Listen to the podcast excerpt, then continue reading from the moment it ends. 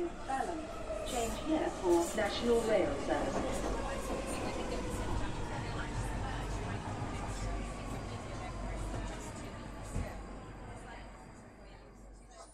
Bine te-am regăsit în stația Londra. Eu sunt Manuel Cheța de la manuelcheța.ro și tu asculti podcastul Un Român în Londra.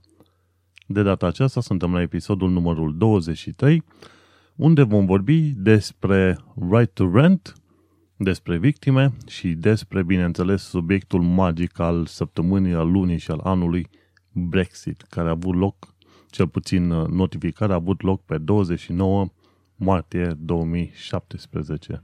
Știrile care fiecare dată le luăm din Evening Standard, care este sursa mea numărul 1 de unde mă informez legat de cam tot ce înseamnă viața în Londra. Bineînțeles că de câte ori ajung în bucătărie, dau drumul la BBC News sau la Sky News și de acolo mai prind alte informații generale despre viața din UK sau cine știe ce chestii internaționale sau din Uniunea Europeană. Și vom vorbi săptămâna aceasta despre Right to Rent Rules, care este un nou decret, practic, guvernamental și despre situația de a fi victimă undeva în Londra și, bineînțeles, despre Brexitul nostru iubit. Ca idee, nu trebuie să nu uităm că Evening Standard aparține, de fapt, unui rus, unui oligarh rus, e Alexander Lebedev, dar, în general, am reușit să văd că articole sunt, să zicem, mai mult sau mai puțin obiective. Ca idee, dacă te pui să urmărești podcastul IGR Podcast din România sau Istoria Culturală a României, a lui Dorin Lazăr și Ovidiu Eftimie, vei afla faptul că nu există publicație care să nu aibă în spate o persoană, să zicem, cu un interes, fie el politic, fie social, fie economic și așa mai departe. Atunci când raportezi în legătură cu anumite fenomene, trebuie să ții cont de fapt de cine este master sau deținătorul acelui ziar și să reușești să verifici anumite știri, ca mai apoi să-ți dai seama ce poți să transmiți pentru publicul tău. În principiu, știrile care sunt interesante pentru mine ca român aici nu par, cel puțin zic eu, nu par a fi încărcate politic prea mult. Ceea ce vreau să zic este faptul că Evening Standard are o poziție, să zicem, relativ echilibrată. Dacă ei să te duci în Daily Mail, un fel de cancan românesc, o să-ți dai seama că vine sfârșitul lumii în fiecare zi. The Sun, la fel, nici ăla nu are prea multă atracțiune, ca să zic așa, în domeniul știrilor care ar trebui, într-adevăr, ascultate. Unul care ar merita ar fi The New York Times, de exemplu, sau ar fi Forbes, sau ar fi alte chestii de genul ăsta, însă n-am în calea mea niște cabine de ziare, sau probabil nu m-am uitat eu ca să văd, și Evening Standard mi se pare cel mai simplu de luat, de exemplu, pentru că îl iei, bineînțeles, gratuit de la metrourile din Londra. Și, bineînțeles, Evening Standard e chiar făcut să prezinte știri cât se poate de multe din Londra.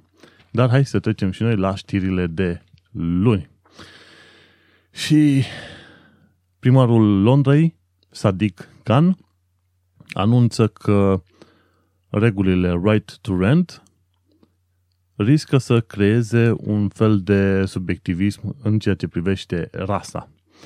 Pentru cine nu știe, mi se pare din august 2016, Guvernul UK a emis un fel de decret sau o regulă sau o ordonanță prin care proprietarii de imobile, atunci când dau casa respectivă, imobilul respectiv în chirie, trebuie să verifice și faptul că cei care urmează să stea acolo au dreptul de a locui în mod efectiv în Marea Britanie. Cu alte cuvinte, dacă vrei să-ți iei chirie în UK și ești, să zicem, un imigrant ilegal, ai nimerit cumva în UK, proprietarul este obligat să-ți ceară detaliile respective. Respectiv, cum? Prin verificarea unui act de identitate. O carte, un permis de conducere, un pașaport. Nu ai dreptul să fii în UK, conform legii. Ei bine, atunci respectivii proprietari sunt obligați să raporteze cazul și să nu îți dea voie să stai în casa lui, practic, să nu-ți facă un contact. Altfel ei riscă o amendă de vreo 3.000 de lire. Un lucru foarte interesant, îți dai seama. Practic, transformă proprietarii de casă într-un fel de prim serviciu de control al imigrației în UK. Și astfel, dacă stai să te uiți foarte bine, nu trebuie să te ia cu mirare când, mai ales când vrei să iei în chirie prin intermediul unor agenții sau în locuri în care se face contract, ți se va cere pașaportul. Și pe mine mă mirase puțin și la un moment dat când discutasem și pe, mi se pare pe SpareRoom, mi se ceruseră o tonă de detalii și am spus, cam multe detalii cereți voi, dat fiind că eu am dreptul să fiu în UK și atunci nu ar trebui să vă dau 1.000.000 de explicații cine sunt eu, care este treaba. Dar uite că proprietarii, cel puțin cei care vor să dea chiriile în mod legal, se tem de amenzile astea mari.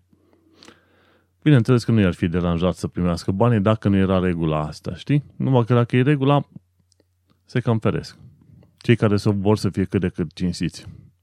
Dar gândește-te că în Londra, cel puțin, există foarte multe locuri unde poți să te duci să stai fără niciun fel de contact. Unde am stat eu, în zona Tooting, în sudul Londrei, eu am stat practic cu un contract din ăla făcut așa, dar a făcut după ureche, plăteam 300 de lire pe lună pentru un pat într-o cameră cu un alt coleg. Băiatul respectiv era, de fapt, se ocupa și de casă, ca toate camerele să fie date în chirie, și mai era și managerul de la fast food-ul de la parterul casei. Și bineînțeles, casa respectivă era, mi se pare, închiriată pe o perioadă foarte mare de către un pakistanez din ăsta bogat. Și așa, dacă te uiți, te duci pe site-uri cum e Gumtree sau SpareRoom, poți să găsești destul de multe locuri, mai ales când îți iei cu colegi de cameră, și nu va trebui să faci neapărat un contact. Și nici ei nu vor face prea multe verificări.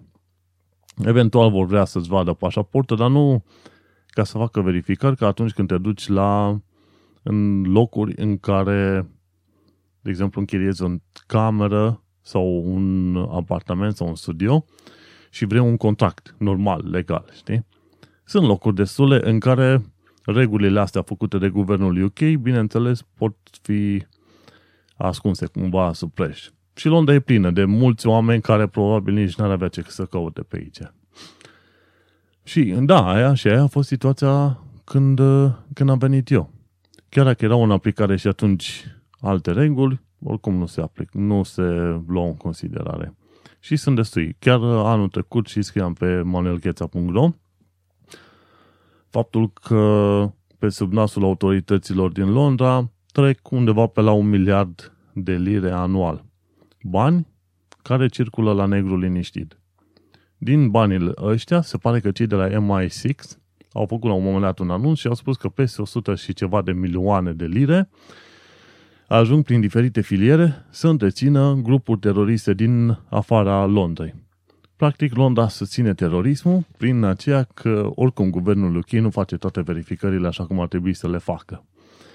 Și toată chestia asta cu right to rent rules și cu controlul imigrației și alte chestii, mi se pare o chestie atât de te apucă râsul, știi? Atât de hilară, pentru că ei, dacă ar fi vrut într-adevăr să facă tot felul de verificări, nici nu mai trebuia să pui, să zicem, pe masă, mai ales când este vorba de Brexit, problema imigrației. Nu. Guvernul UK este pur și simplu incapabil să facă verificările așa cum ar fi trebuit de la bun început. Bun, și asta înseamnă right to rent. Dacă te duci într-un loc și ți se cer detaliile, uite că nu trebuie să te superi sau ceva, proprietarii vor cere detalii pentru că nu vor dori să ia amendă din cauza ta. No, ce se mai întâmplă la faza asta cu right to rent? Sunt situații în care au venit oameni cu viză aici în UK și dacă, de exemplu, le expiră viza de ședere, proprietarii pot foarte bine să îi lasă pe oameni să continue să stea în locul ăla până la 1 an de zile. Proprietarii nu o să le ia niciun fel de amendă dacă oamenilor respectiv le expiră contractul. Deci, le expiră contactul, le expiră acea viză. Deci, verificările alea se vor face numai și numai când te muți într-un loc și vrei să faci un contact. Ca să nu iei țeapă, așa cum am pățit eu în august 2016, când am semnat un contract de închiriere cu un individ care, de fapt, el nu era proprietarul, te pui și cauți în Google, dacă îți place o proprietate, ceva în genul ăsta, scrii în Google.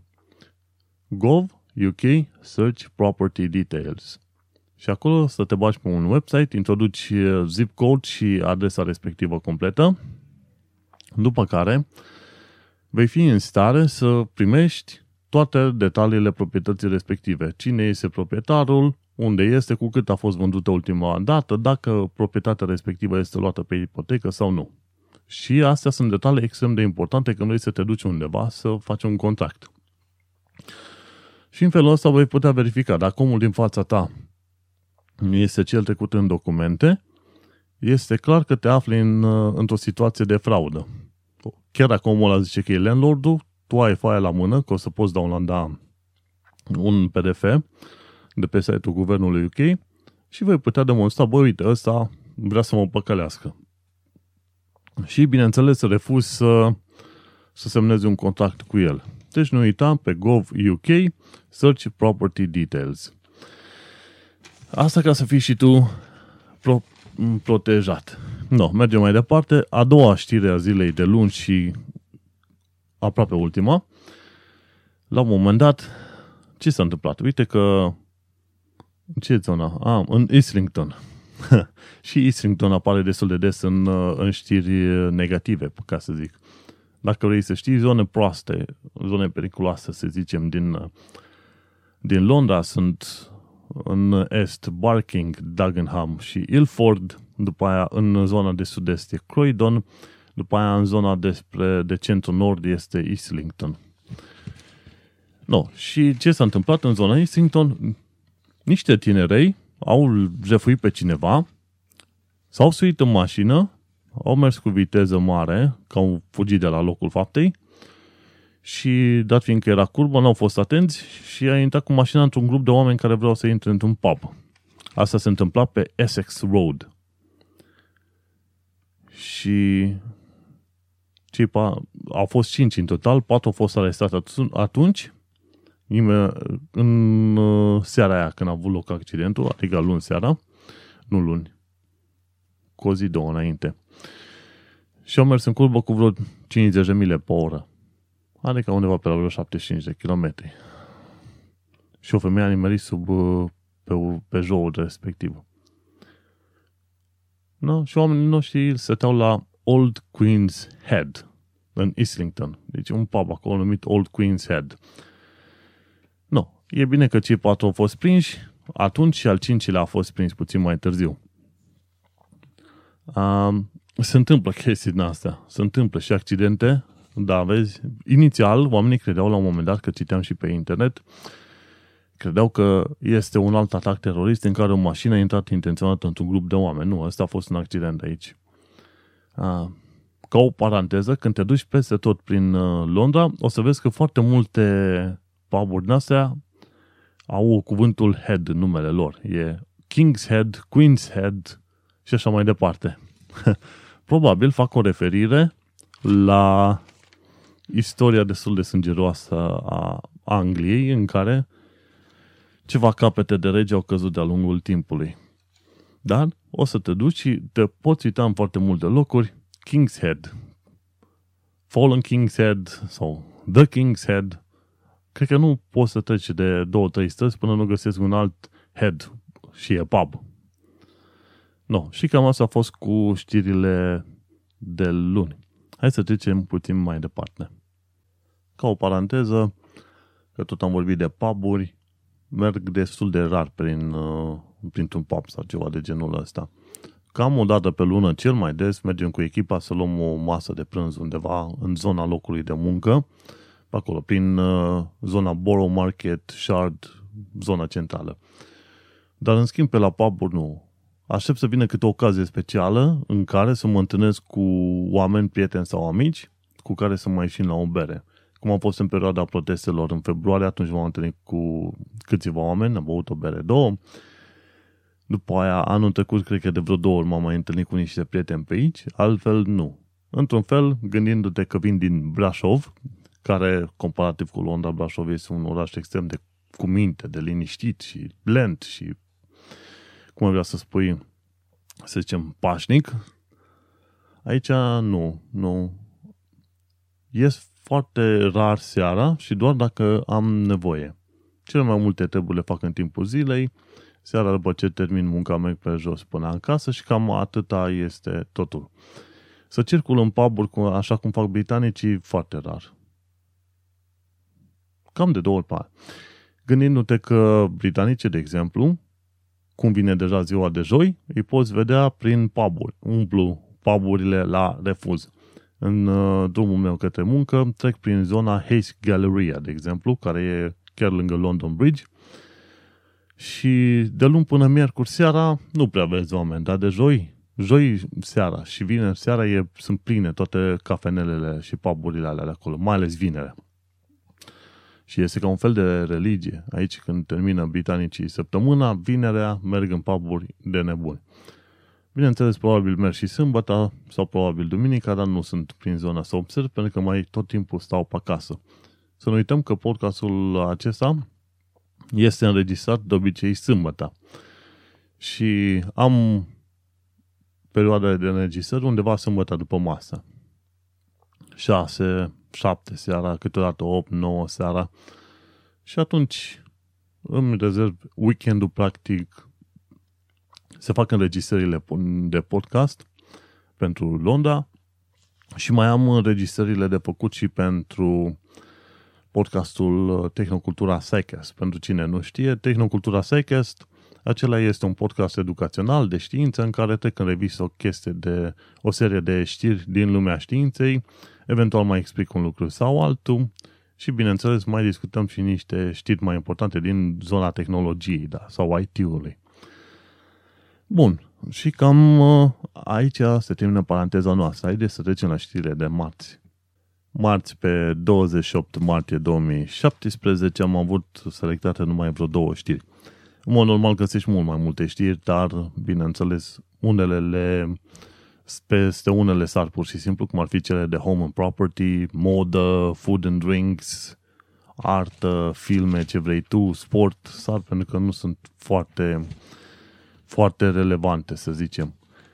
Bineînțeles, știrile care selectez s-ar putea să fie cele mai irelevante din tot articolul, din tot ziarul ăsta, dacă ai luat ziarul și l-ai citit. Însă, dacă tot asculti podcastul acesta, ești blocat cu ceea ce citesc eu. Bun, prima știre de marți este următoarea. Și anume, mii de taguri din alea automate pentru picioarele infractorilor au fost retrase. Aici, în anumite situații, dacă nu sunt trimiși la închisoare, infractorii primesc un tag din ăla pe care leagă de picior și tagul ăla urmărește toate zonele pe unde se plimbă ei. Și în felul acesta, anumiți indivizi sunt forțați să rămână numai în cartierul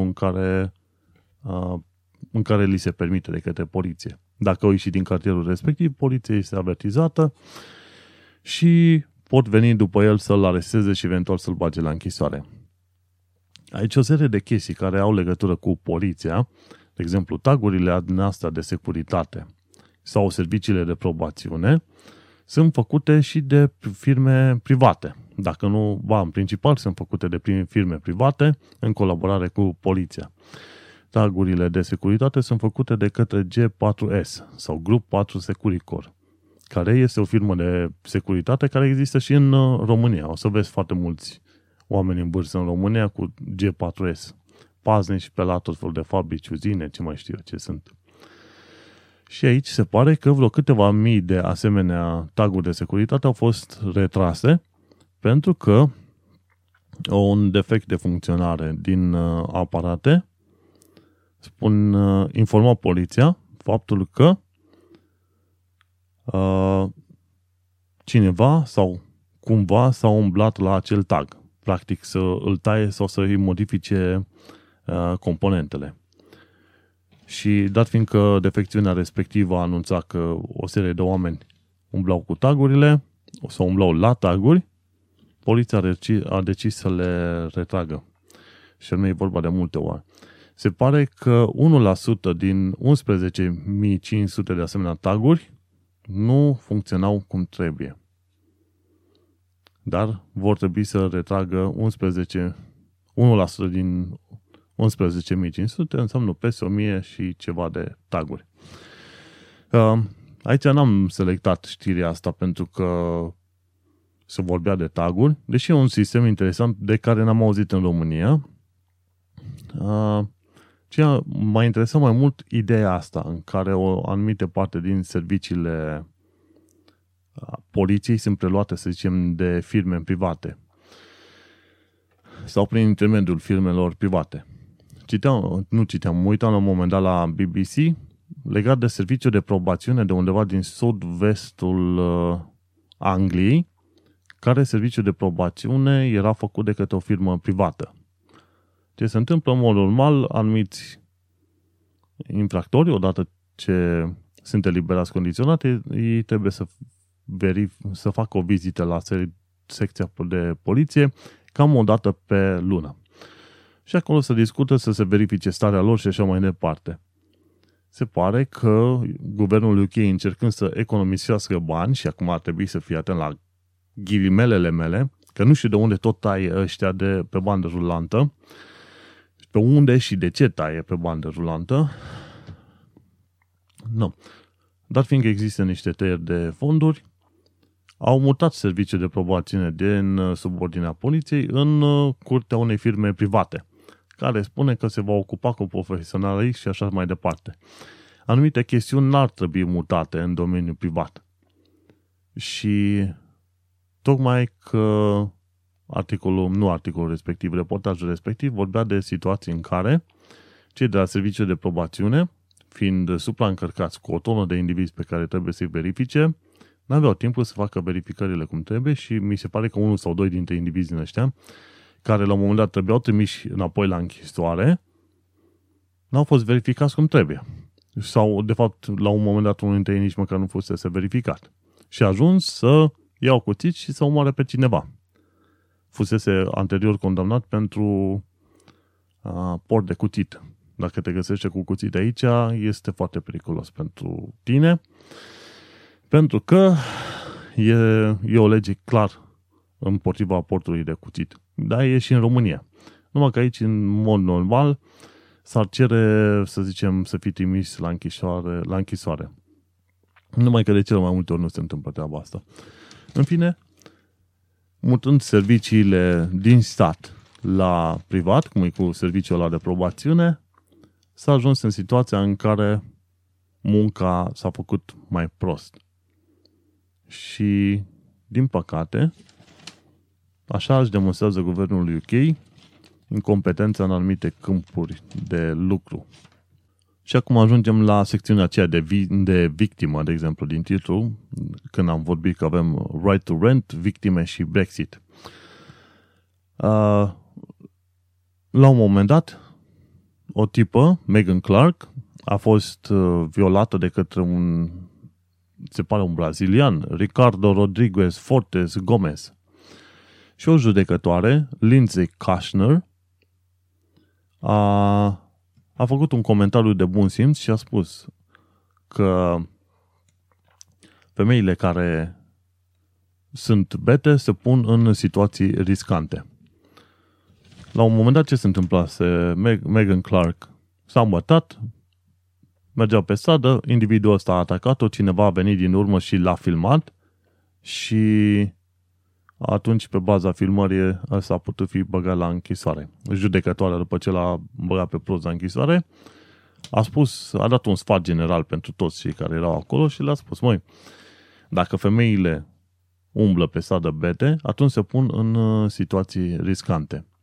Și mi se pare că o serie de social justice warriors și altă clică din asta de oameni proști s-au luat de ea și au spus că practic ceea ce a spus judecătoarea respectivă înseamnă victim blaming. Cu alte cuvinte, ceea ce a spus judecătoarea în opinia lor înseamnă că de fapt vina pentru violul respectiv cade în brațele victimei, ceea ce nu este adevărat și în niciun caz nu poate fi interpretat în felul ăsta ceea ce a spus judecătoarea. Aici trebuie înțeles o diferență între victim blaming și situații în care te pui tu într-un context nefavorabil. În orice fel de situații, viol, furturi și alte chestii de genul ăsta în care atacul ăla nu a fost provocat de tine, practic să vii tu să-i dai un șut între picioare uneia sau ceva de genul ăsta, sunt, bineînțeles că poți să dai vina în mod exclusiv pe atacator, știi? Și în cazul fetei, ca să zicem în felul ăsta, Meghan Clark, faptul că ea a fost beată nu înseamnă că ea a fost vinovată de ceea ce a făcut handicapatul ăla, individul ăla, Rodriguez Gomez și cum îl mai cheamă pe prost. Dar, ceea ce trebuie înțeles foarte bine, și nu e un dar, acolo trebuie să facem un fel de delimitare clară între context și fenomenul victimei, de exemplu, cu ghilimelele de rigoare. Sunt situații în care comportamentul tău sau cum te îmbraci sau ceva în genul ăsta te pot pune în, sau locul pe unde te plimbi te pot pune într-un context nefavorabil. De exemplu, tocmai de aceea există motive serioase pentru care nu te duci să te plimbi singur într-un cartier în care știi că de fel albii nu sunt doriți. Să zicem că or fi un cartier din ala de, ce știu, jamaican, negri sau or fi într-o zonă în care nu vor să vadă străini deloc. Nu te duci acolo pentru că nu vrei să fii atacat. Sunt anumite informații. E vina ta că ești atacat? Nu. Vina stă în mod exclusiv în brațele atacatorilor. Însă, cât poți tu de mult, trebuie să faci în așa fel încât contextul să nu fie în defavoarea ta. Și lucrurile astea le poți face. Fie prin comportament, fie evitând anumite zone, fie prin umblând îmbrăcat într-un anumit mod sau ceva. Într-o lume ideală, bineînțeles, tu ar trebui să mergi liniștit pe oriunde cum vrei, să stai cu banii în mână, să umbli cu ei ca și cum ai umbla cu niște flori și să-ți vezi liniștit de viața ta. Numai că, uite-te că nu trăiești într-o lume ideală, trăiești într-o lume în care unii oameni aleg din buna lor voință să facă tot felul de măgării de genul ăsta. Și dat fiindcă în lumea reală sunt oameni care sunt gata să facă tot felul de rele numai pentru a mai scoate un ban sau pentru a se distra ei, e bine, trebuie să înțelegi faptul că există contexte pe care tu trebuie să le eviți. Și acele contexte sunt, bineînțeles, situațiile în care riscul este mai mic sau mai mare. Ca de exemplu, dacă știi că este o zonă rea, cum am mai spus, nu te duci în zona respectivă. Nu pentru faptul că tu ai putea fi considerat vinovat de faptul că ai fost atacat, ci pentru faptul că contextul respectiv va fi împotriva ta și vei ajunge să fie atacat, deși tu nu meriți și, să zicem, nu ai provocat tu atacul respectiv. Și asta e situația în multe cazuri în astea de infracțiune, nu? Că și noi, eu cu prieteni, am fost atacați pe 27 decembrie pe un pod. Și faptul că noi am fost atacați înseamnă că noi am provocat atacul respectiv sau ceva? Nu.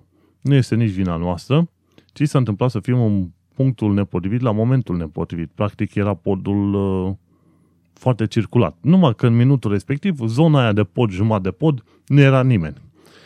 Și atunci erau 5 indivizi care au vrut probabil să ne jefuiască, dar după ce mi-au dat vreo 2 pumni și au văzut că nu cad jos, s-au gândit că ar fi vremea să plece.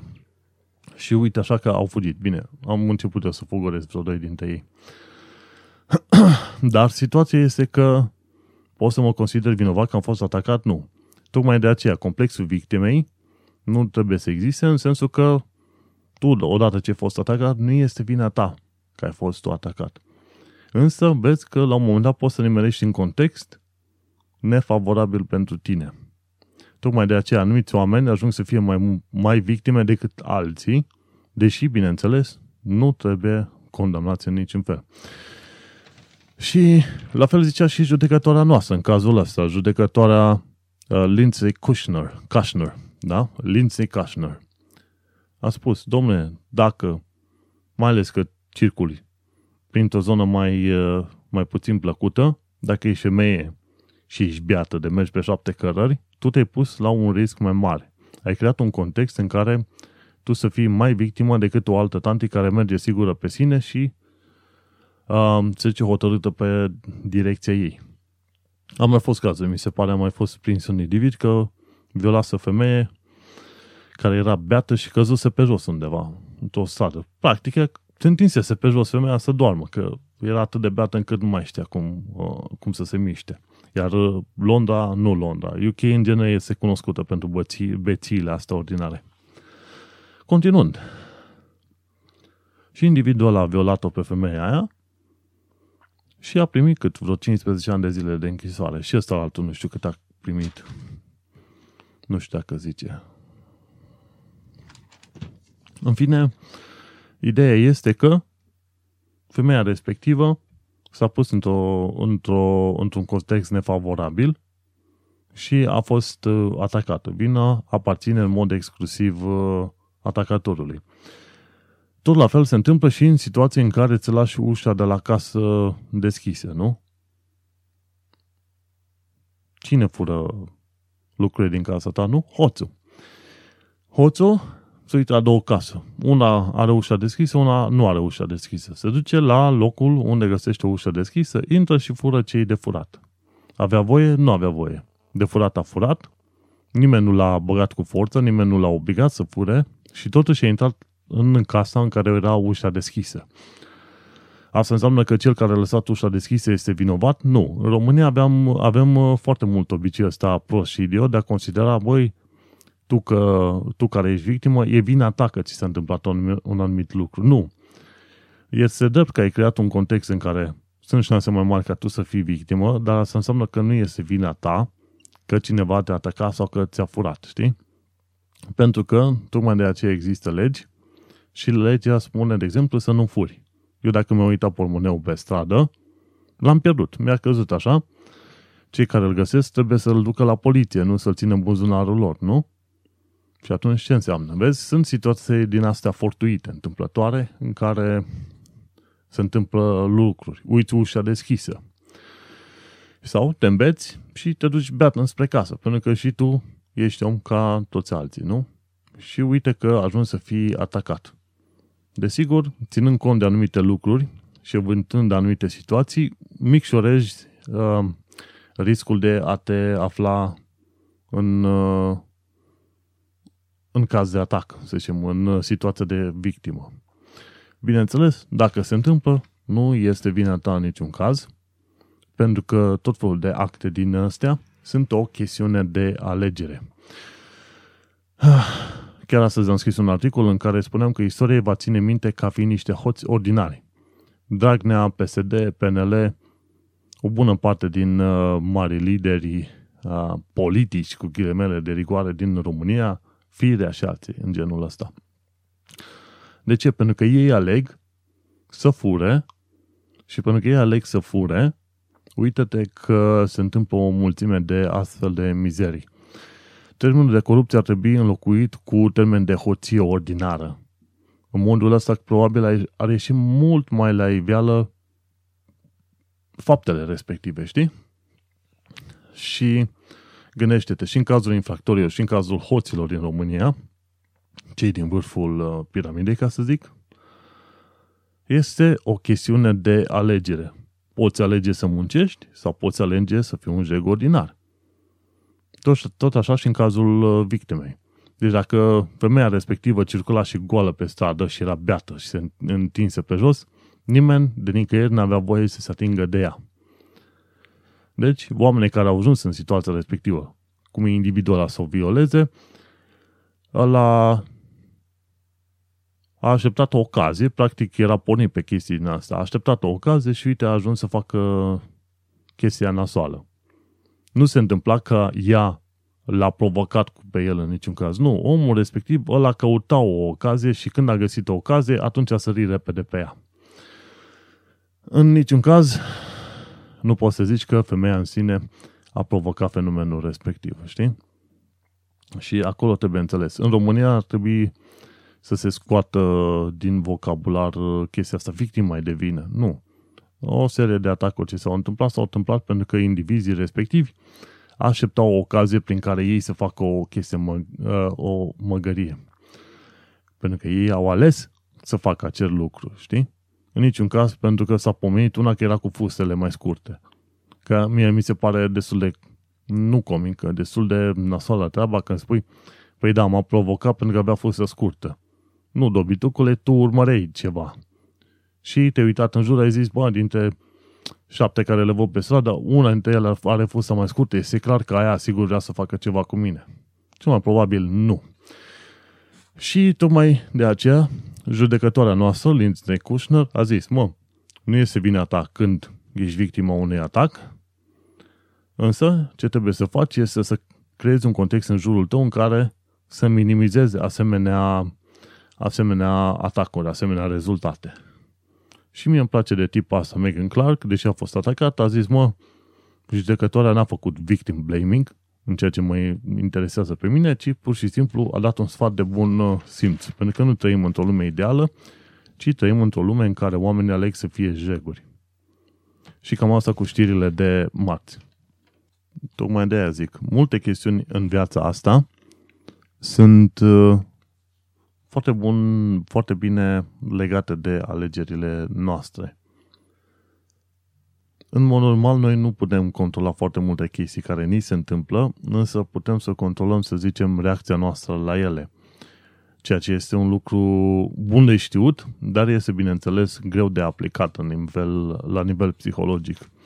Normal că având podcastul respectiv, Tehnocultura Sycast, mă interesează și de chestiuni de psihologie și așa mai departe. Și dar fiindcă am și lucrat în poliția comunitară prin perioada 2005-2007, după aia 2008-2010, am apucat să văd cum este și latura asta, să zicem, cu ordine publică și să văd cum văd anumite grupuri din populație, ceea ce fac ele, știi? Vorbim de hoți, de scandalagii, de bețivani, de oamenii străzi și așa mai departe. Probabil la un moment dat o să fac chiar un episod dedicat unor asemenea întâmplări. Dar multe chestii vin la situații în care tu alegi. Ai avut un trecut cum l-ai avut, însă la un moment dat tu știi care e pentru între bine și rău. Și tu ești cel care alege să facă răul pentru că nu îți pasă de ceea ce face altora, știi? Când este vorba de tine ca om care, să zicem, furi, dai în cap și așa mai departe, nu? Bun, hai să trecem mai departe la ziua fenomenală de 29 martie 2017, ziua în care Theresa May a trimis scrisoarea de 6 pagini către Uniunea Europeană în care cere începerea negocierilor pentru ieșirea din Uniune. Adică declanșarea negocierilor pentru Brexit. Miercuri 29 martie 2017, o zi care va fi ținută minte ca una dintre cele mai nasoale zile din 2017 pentru Uniunea Europeană. Theresa May, cu un zâmbet din ăsta care nu mi se pare a fi al ei, spune că ea vrea să aibă un parteneriat adânc și special cu Uniunea Europeană. Da, partea de adâncă și specială mi se pare extrem de suspectă. Și spune că este un punct de turnură foarte important pentru istoria Mării Britanii. Bineînțeles că un punct de turnură important atunci când tu întorci vaporul înapoi în termeni istorici. Bun. Și primul ministru a anunțat pe un ton optimist faptul în Casa Comunelor, sau cum îi se mai zice, ci că our best days lie ahead, ci că cele mai bune zile ale noastre sunt în viitor, ceea ce este fals. Am citit scrisoarea de vreo 6 pagini. Bineînțeles, există și un fel de plan pentru Brexit din partea guvernului UK, dar planul respectiv nu este extraordinar de ok, să zicem. Și în scrisoarea de 6 pagini se zice în special că o greșeală, aș putea spune că e aia, și anume că Theresa May vrea să unească cumva negocierile pe chestie economică cu negocierile pe chestie de securitate. Într-adevăr, UK are o armată puternică, comparativ cu oricare dintre forțele economice din UE, însă atunci când este vorba de negocierile pentru Brexit, puterea economică este de partea UE. Și bineînțeles, principala problemă este legată de ce se întâmplă cu cetățenii britanici din Europa și cu cetățenii europeni din Marea Britanie. Într-un fel, par a fi toți de acord că și unii și alții trebuie să își continue viața și drepturile așa cum au avut până în momentul de față, dar guvernul UK din loc în loc a arătat că este gata să sară puțin peste niște reguli de bun simț ca să își impună punctul de vedere. Cine vrea să vadă mai multe informații despre Brexit poate să citească pe standard.co.uk/Brexit. Bineînțeles că ne-am vorbit pe subiectul ăsta încă de anul trecut și, de fapt, podcastul s-a născut tocmai în urma ideii că Brexit va avea loc. Bun, mergem mai departe. Al doilea subiect al zilei de miercuri este că Marea Britanie are o serie foarte mare de doctori din Uniunea Europeană și Brexitul va putea să va afecta foarte mult situația celor oameni. Și liderile doctorilor din sistemul de sănătate au spus că guvernul trebuie să acționeze acum pentru a asigura viitorul miilor de naționali EU care lucrează deja în spitalele din Londra. Cincă 20.000 de doctori și asistenți și echipă medicală din spitalele din Londra sunt din Uniunea Europeană. Ăștia 20.000 de doctori sunt undeva pe la vreo 15% din numărul total de doctori sau personal medical din Marea Britanie, din Londra. Și, de exemplu, la spitalul Royal Brompton din Chelsea, 30% din angajați sunt din Uniunea Europeană. Și șefii doctori spun că oamenii nu știu care va fi situația lor după 2019 și tocmai de aceea riscă ca acei oameni să plece din sistemul de sănătate. Și după cum bine știm, toată lumea vrea să aibă niște doctori, un personaj calificat cu care să se ajute în viața de zi cu zi. Și când ai nesiguranțe, iar Theresa May a spus că nu vrea să ofere niciun fel de siguranță deocamdată, niciun fel de promisiuni, îți dai seama că o serie de oameni deja au început să plece. Pentru că dacă nu te mai doresc oamenii pe aici, bineînțeles, ai să-ți iei catafusele și ai să pleci. Din ce m-am uitat eu, cel puțin foarte mulți europeni sunt în domeniul construcțiilor, sistemului de sănătate și Horeca. Mai puțin sunt în sistemul financiar și în sistemul IT. Eu lucrez în IT ca web developer. Sunt foarte puțini oameni în sistemul ăsta de IT. Dacă stau să mă uit, nu știu dacă avem mii de români, să zicem, care lucrează în Marea Britanie, în IT, orice ar fi. Sunt români, probabil sunt sute, dar nu cred că mii. No. Hai să mergem mai departe. Theresa May, tot legat de Brexit, spunea că spiritul britanic va câștiga în urma procesului. Bineînțeles, Marea Britanie nu este cineva de lepădat și chiar dacă iese din Uniunea Europeană fără un târg bine stabilit, încă mai are ceva parteneri cu care se poate susține și așa mai departe. Că, practic, Marea Britanie a cam sărit în curtea chinezilor de ceva timp. Nu? Și atunci și-a pregătit, să zicem, un fel de backup plan cu SUA, Canada și China. Și atunci Marea Britanie, indiferent de situație, cade în picioare. Acum depinde cum. Cade binișor sau cade mai puțin binișor în picioare. Germania spune că riscurile din punct de vedere economic sunt mai mari de partea Marii Britanii decât de partea Uniunii Europene. Din punctul ăsta de vedere aș putea zice că da, pentru că o bună parte din economie și industrie din Uniunea Europeană este pe continent, așa că UK-ul este puțin la risc acum. Bun, și ce spune mai departe articolul respectiv scris de Nicholas Cecil și Alan Hall din Berlin, spun că Uniunea Europeană vrea ca negocierile de ieșire să fie făcute în 15 luni, nu în 2 ani de zile, și pentru a definitiva o serie de tratate se pare că va dura până la 10 ani de zile. Deci UK va fi ieșită încă din Uniunea Europeană când vor mai avea nevoie de ceva ani de zile ca să definitiveze anumite detalii, ca să zicem așa.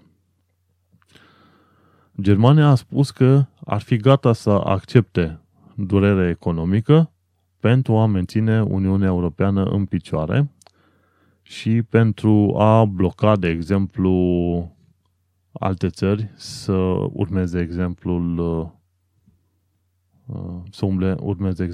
UK. Și se pare că, bineînțeles, când s-a trecut de la marcă la euro, Germania a fost printre primii care să fie afectați de euro. Și la fel s-a întâmplat și cu italieni și cu greci și așa mai departe. Și marea majoritate dau vina pentru economiile mai slabe din țările respective pe Uniunea Europeană. Ceea ce mi se pare destul de fals și ipocrit și așa mai departe. De ce? Pentru că, de exemplu, uite-te că Germania a avut de suferit și totuși a revenit.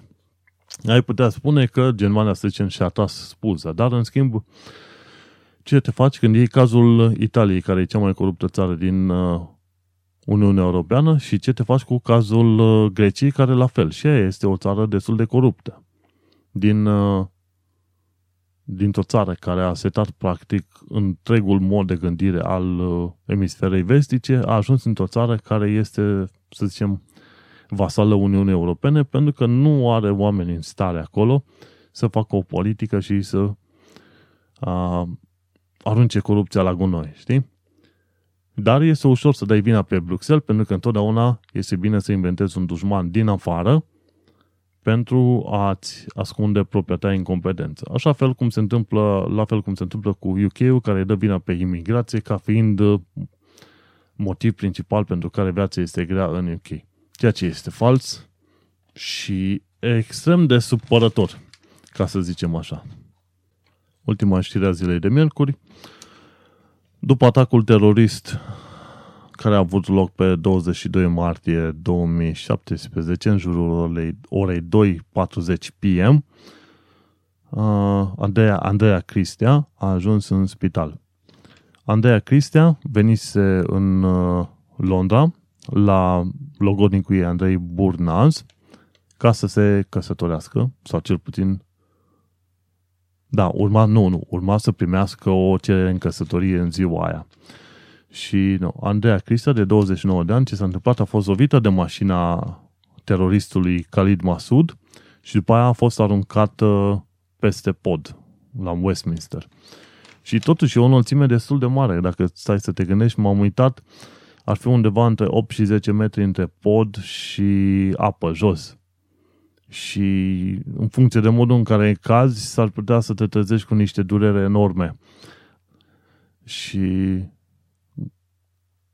mi se pare că reușisem să văd o filmare la un moment dat, nu a căzut drept, a căzut undeva pe o parte sau ceva și iese încă în spital, într-o stare destul de urâtă. Și din păcate, uite, venise aici să aibă un timp bun și la un moment dat pe podul pe podul Westminster au fost loviți și el și ea de către teroristul ăsta. Practic, avem și români victime ale terorismului internațional. Andrei Burnaz a avut un picior rupt. Și Andreea este încă în stare critică în spital, dar în stare stabilă. Nu știu ce se mai întâmplă, sper să mai aflăm câteva informații mai încolo, să-și revină și să-și poată continua viața. Din păcate, au fost exact cum am zis și legat de evenimentul ăla din 27 decembrie când am fost atacat pe pod. Noi am fost atacați, bine, dar în principiu eu am primit pumnii. Ești în locul nepotrivit, în momentul nepotrivit. Asta nu înseamnă că tu ești cel care a provocat evenimentul ăla. Și cam asta cu știrile de miercuri. Joi avem o singură știre. Și anume spune așa. May's Brexit battle on two fronts. Sau practic bătaia lui May în ceea ce privește Brexit-ul pe două fronturi. Practic, Brexit-ul ăsta implică două puncte principale. Unul dintre ele, negocierile de divorț, ca să zicem așa, dintre UK și Uniunea Europeană și după care negocierile în ceea ce privește tratatele economice viitoare. Theresa May a spus că ea vrea să meargă cu ambele negocieri în paralel, și negocierile de divorț și negocierile pentru tratatele economice viitoare. Uniunea Europeană a spus că nu este de acord cu asemenea lucru și a spus mai întâi să cădem de acord cu condițiile de despărțire, după care o să discutăm ce vom face în viitor, ceea ce mi se pare și mie mai normal. Închei o treabă, pui lacătul pe ea, după care continui cu noua treabă. Nu faci chestiile astea amândouă la un loc. Teoretic, din ce am reușit să înțeleg eu, Uniunea Europeană îi va cere UK undeva vreo 50 de miliarde, un fel de plăți compensatorii și așa mai departe. Și să vedem dacă UK va accepta lucrul ăsta. Să nu uităm că în momentul în care referendumul pentru Brexit a ieșit, să zicem, pentru Brexit, UK a pierdut, mi se pare, numai într-o singură zi vreo 300 de miliarde de lire din cauza schimbului valutar care a scăzut enorm de mult.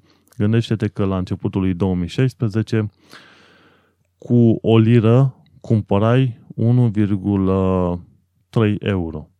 Și acum 1,30 euro. Și acum cu o liră mai cumperi 1,15 euro. Și în plan internațional, în general, per total, nu știu dacă chiar în ziua aia, dacă nu chiar în luna aia, UK a pierdut din cauza schimbului valutar vreo 300 de miliarde de lire, practic de câteva ori mai mult decât a investit UK în Uniunea Europeană din 73 încoace. Și, bineînțeles, va mai pierde și în urma divorțului de Uniunea Europeană. Și e foarte interesant că dacă va dori să aibă acces complet la piața comună din Uniunea Europeană, va trebui să accepte modelul Elveției sau Norvegiei. Practic, să accepte libera circulație a oamenilor în zonele respective. Pentru că, din ce știu eu, Norvegia și Suedia nu sunt membri ale Uniunii Europene, dar sunt parte a pieței comune. Pentru că sunt parte a pieței comune, uită-te că românii se pot duce să stea, să muncească liniștiți în țările respective, deși țările respective nu fac parte din Uniunea Europeană. Dar în principiu, din ce am înțeles, UK vrea să aibă toate beneficiile unui membru UE, dar în schimb să nu aibă deloc responsabilitățile unui membru UE. Ceea ce nu se va întâmpla. Și acelea au fost știrile de joi. Hai să mergem mai departe la știrile de vineri, care sunt, mi se pare, vreo două știri. Vineri 31 martie 2017. Și zi de vineri și zi de salariu în UK în genere. Din ce am aflat de la oameni, întrebându-i în stânga și în dreapta, banii în UK se dau undeva o dată pe lună, la final de lună, undeva între 27 și 31. Depinde de locul de muncă. De exemplu, în IT cam așa se plătește. În alte locuri, cum e muncă de jos în Horeca, se pare că se primesc salariile o dată pe săptămână. Bun, mergem mai departe. În Londra au deschis ăștia niște roboței dinozauri, ca să zic așa ceva. Și se numesc animatronici. Și practic este un fel de dinopark, cum este dinoparcul de lângă Brașov din Râșnov, însă cu diferența că dinozaurii din dinoparcul ăsta din Londra se mișcă. Și dinozaurii ăștia sunt deocamdată în Osterley Park. Și s-au deschis acum, sâmbătă, 1 aprilie 2017, s-a deschis Jurassic Kingdom, practic colecția asta de dinozauri animatronici, în Osterley Park. Dinozaurii ăștia au fost făcuți în China și vor rămâne în Osterley Park timp de 17 zile, când pe 18 aprilie vor pleca în altă parte.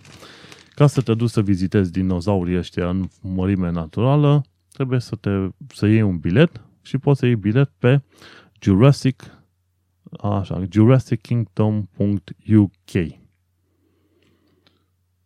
Și când te uiți, dinozaurii ăștia sunt chiar măricei. Nu extrem de mari, dar măricei. Așa că o paranteză, dacă vrei să vezi un dinopark frumușel, nu uita să te duci în Râșnov. Chiar pe drumul care urcă către cetatea Râșnov este un dinopark acolo frumușel. Mi se pare că aveau într-o vreme cât vreo 20 de exponate sau chiar mai mult. Am fost odată sau de 2 ori pe acolo, nu mai țin minte, cred că de vreo 2 ori. Este foarte frumos, au și un loc de joacă pentru copii, au cabane pentru copii, au și cafenea și restaurant și cinema 4D, 7D, ce mai e și aia, și bineînțeles dinozauri în mărime naturală. Numai că ea nu mișcă. Dar în schimb când te uiți de jos la un T-Rex și vezi cât e de mare, la 8 metri înălțime sau chiar mai mult de atâta, te cam sperie și te bucuri că nu ai trăit în urmă cu vreo 65 de milioane de ani, când încă mai existau ființele astea. Așadar, vrei să vezi dinozauri, te duci la Osterley Park ca să vezi Jurassic Kingdom. No, și ultima știre din săptămâna aceasta este legată, bineînțeles, tot de Brexit. Și UE spune că nu o să avem negocieri pe linie economică până nu știm foarte bine unde suntem în cadrul discuțiilor de divorț. Ceea ce mi se pare normal. Închei o treabă, după aia continui discuțiile cu cealaltă treabă. De ce cred eu că UK vrea să facă ambele discuții în același timp? Ca procesul de ieșire să nu ajungă în prelungiri. Practic, în 2019 să fie ieșirea efectivă a UK din UE. Dacă nu se ajunge la un anumit consens, bineînțeles că perioada asta de negocieri poate fi prelungită pentru un număr de X ani de zile. Și atunci UK nu vrea să fie în situația aia în care Brexit-ul să n-aibă loc în 2019, ci să aibă loc în 2025, de exemplu, știi, din cauza multor amânări din astea. Pentru că în baza articolului 50 mi se pare că poți să ceri amânare. Bun. Și UE a spus că nu se vor începe negocierile pe linie economică până când nu avem suficient de mult progres în ceea ce privește condițiile de divorț. Așa că discuții în paralel nu vor avea loc. Și termenii de divorț vor include și banii pentru susținerea fermierilor francezi și, bineînțeles, garantarea drepturilor cetățenilor UE în Marea Britanie. Practic, tot felul de discuții ce se duc în sensul că cei care sunt deja în UK și au lucrat deja în UK să nu fie deportați. Și în principiu o să vedem cum va fi situația. Părerea generală e că în cel mai rău caz se va ajunge într-un sistem de viză pentru care va trebui să aplici. în cel mai rău caz. Dar UE vrea să evite situația și oamenii care au lucrat deja și au plătit impozit să continuă să stea fără alte condiții extra. Și prim-ministrul Maltei, Joseph Muscat, care este președintele Uniunii Europene în momentul de față, a spus că va fi o negociere dificilă, dar nu va fi un război. Și diferite rapoarte sugerează faptul că UK va primi o factură de vreo 50 de miliarde. O tonă de bani. Nu. Și cam asta este toată chestia. Restul este apă de ploaie, ca să zic așa. Brexitul, uite că s-a întâmplat, a pornit într-o glumă, toată lumea a zis că este o glumă și nimeni nu s-a așteptat ca referendumul să aibă loc. Adică referendumul a avut loc. Mulțumim lui Cameron pentru asta. Cameron va fi ținut minte ca un om care a fost suficient de idiot încât să accepte un asemenea referendum. După aia, Theresa May va fi ținută minte ca omul care a dus retorica anti-imigrație destul de departe. Nigel Farage de la UKIP va fi ținut minte ca omul care urăște imigranții. Și, bineînțeles, toată istoria asta cu Brexit-ul va fi ținută minte ca o chestie în care guvernul UK, pentru incapacitățile sale, a dat vina pe imigranți. Când, bineînțeles, problemele principale sunt în alte locuri. Așa cum pomeneam și în diverse articole de pe manuelcheța.ro, mă mira că am văzut o tonă de oameni săraci în Marea Britanie. Și în niciun caz nu mi s-a părut că oamenii erau săraci pentru că au venit imigranții să le ia locurile de muncă, ci mi s-a părut mai degrabă că sunt săraci pentru că așa aleg ei. De ce? La un moment dat, când te duci la asta, la cumpărături aici în Isle of Dogs, o să vezi prin cartiere, când te plimbi prin jur, prin cartiere, că sunt coșuri din alea abandonate. Practic, ăștia iau coșul, umplu coșul de cumpărături și în loc să care cu cârca în plasă ce au ei de dus, iau, duc coșul până la blocul lor în care stau pe acolo și își duc lucrurile în casă, după care lasă coșul în zonă, pe zonă. Știi, când coșurile alea n-ar trebui duse, cărucioarele alea n-ar trebui plimbate până încolo, știi? Vorba aia, li se și blochează roțile, dar ăsta nu le pasă. Și acolo mi-am dat seama că oricât de bogat ar fi o țară, indiferent de cât de bogat ar fi o țară, oameni săraci vor exista în continuare, pentru că acei oameni vor fi ei. Va fi clară alegerea lor să facă asemenea lucruri. Bineînțeles, există și anumite contexte care se pot evita, dar, de exemplu, dacă mai poți înțelege că există oameni săraci în România, este mai greu să înțelegi că există oameni săraci și oameni înfometați în Londra, situație în care, într-adevăr, serviciile sociale funcționează, să zicem, mai bine în UK decât în România, nu? Dar, bineînțeles, se pare că nu funcționează așa cum ar trebui. Și pe cine să dea vina guvernul UK? Bineînțeles, pe imigranți. Legat de imigranți și anumite joburi care sunt puse în pericol, de cele mai multe ori, joburile care sunt puse în pericol de către imigranți sunt joburile low-level. Alea high-skilled level sunt foarte slabe șanse să fie, să zicem, puse în pericol de către imigranți, pentru că e mai greu să găsești imigranți care, într-adevăr, au facultăți, sunt doctori și așa mai departe. Dar este mai ușor să găsești imigranți care lucrează munca de jos și care să accepte mai puțin bani decât cei autohtoni, ca să zic așa. Deci cam ar fi o mică umbră de adevăr în toată treaba asta cu imigranții că ne iau locuri de muncă. Dar am văzut la un moment dat un reportaj de la BBC, undeva făcut în zona centrală a Angliei. Și era vorba de un grup din asta de muzicieni care spun că ei se bucură că a fost votat Brexit-ul, pentru că în felul acesta muzicienii din Uniunea Europeană nu mai pot veni așa de ușor în UK să facă concerte ca să le fure lor pâinea de sub nas. Și acolo am văzut cât de departe a mers retorica anti-imigrație și cât de proști pot să fie oamenii indiferent de câmpul lor de muncă. De ce? Pentru că trebuie să te gândești un singur lucru. Dacă singura ta frică de imigranți este că imigrantul îți va lua locul de muncă, înseamnă că tu ești un om incapabil să-ți menții locul tău de muncă. Și mai ales când este vorba de artă și de muzicieni, mi s-a părut așa o chestie atât de prost gust, pentru că să zici tu ca artist că vine artistul european și îți fură pâinea, mi se pare atât de idiotă treaba asta. În fine, ipocrizie pe bandă rulantă. Brexit-ul înseamnă pentru mine două lucruri. Înseamnă, de fapt nu două lucruri, înseamnă mai multe. Înseamnă minciună, înseamnă ipocrizie, înseamnă aruncarea vinei și inventarea unui dușman exterior pentru incompetențele unui om din interior. Și cam asta este totul.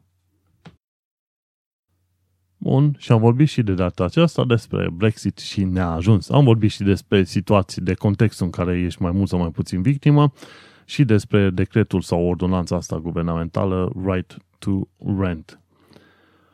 N-am avut la fel de multe știri ca în alte săptămâni, dar sunt sigur că știrile și informațiile de data aceasta au fost suficient de bune pentru tine. Nu uita, dacă ai prieteni care sunt în Londra în special sau în UK, nu uita să dai share la acest podcast, pentru că vorba aia, ceea ce zic aici, ar trebui să ajute pe extrem de multă lume. Nu extrem de multă, ci foarte multă lume, sau dacă nu cumva pe toată lumea.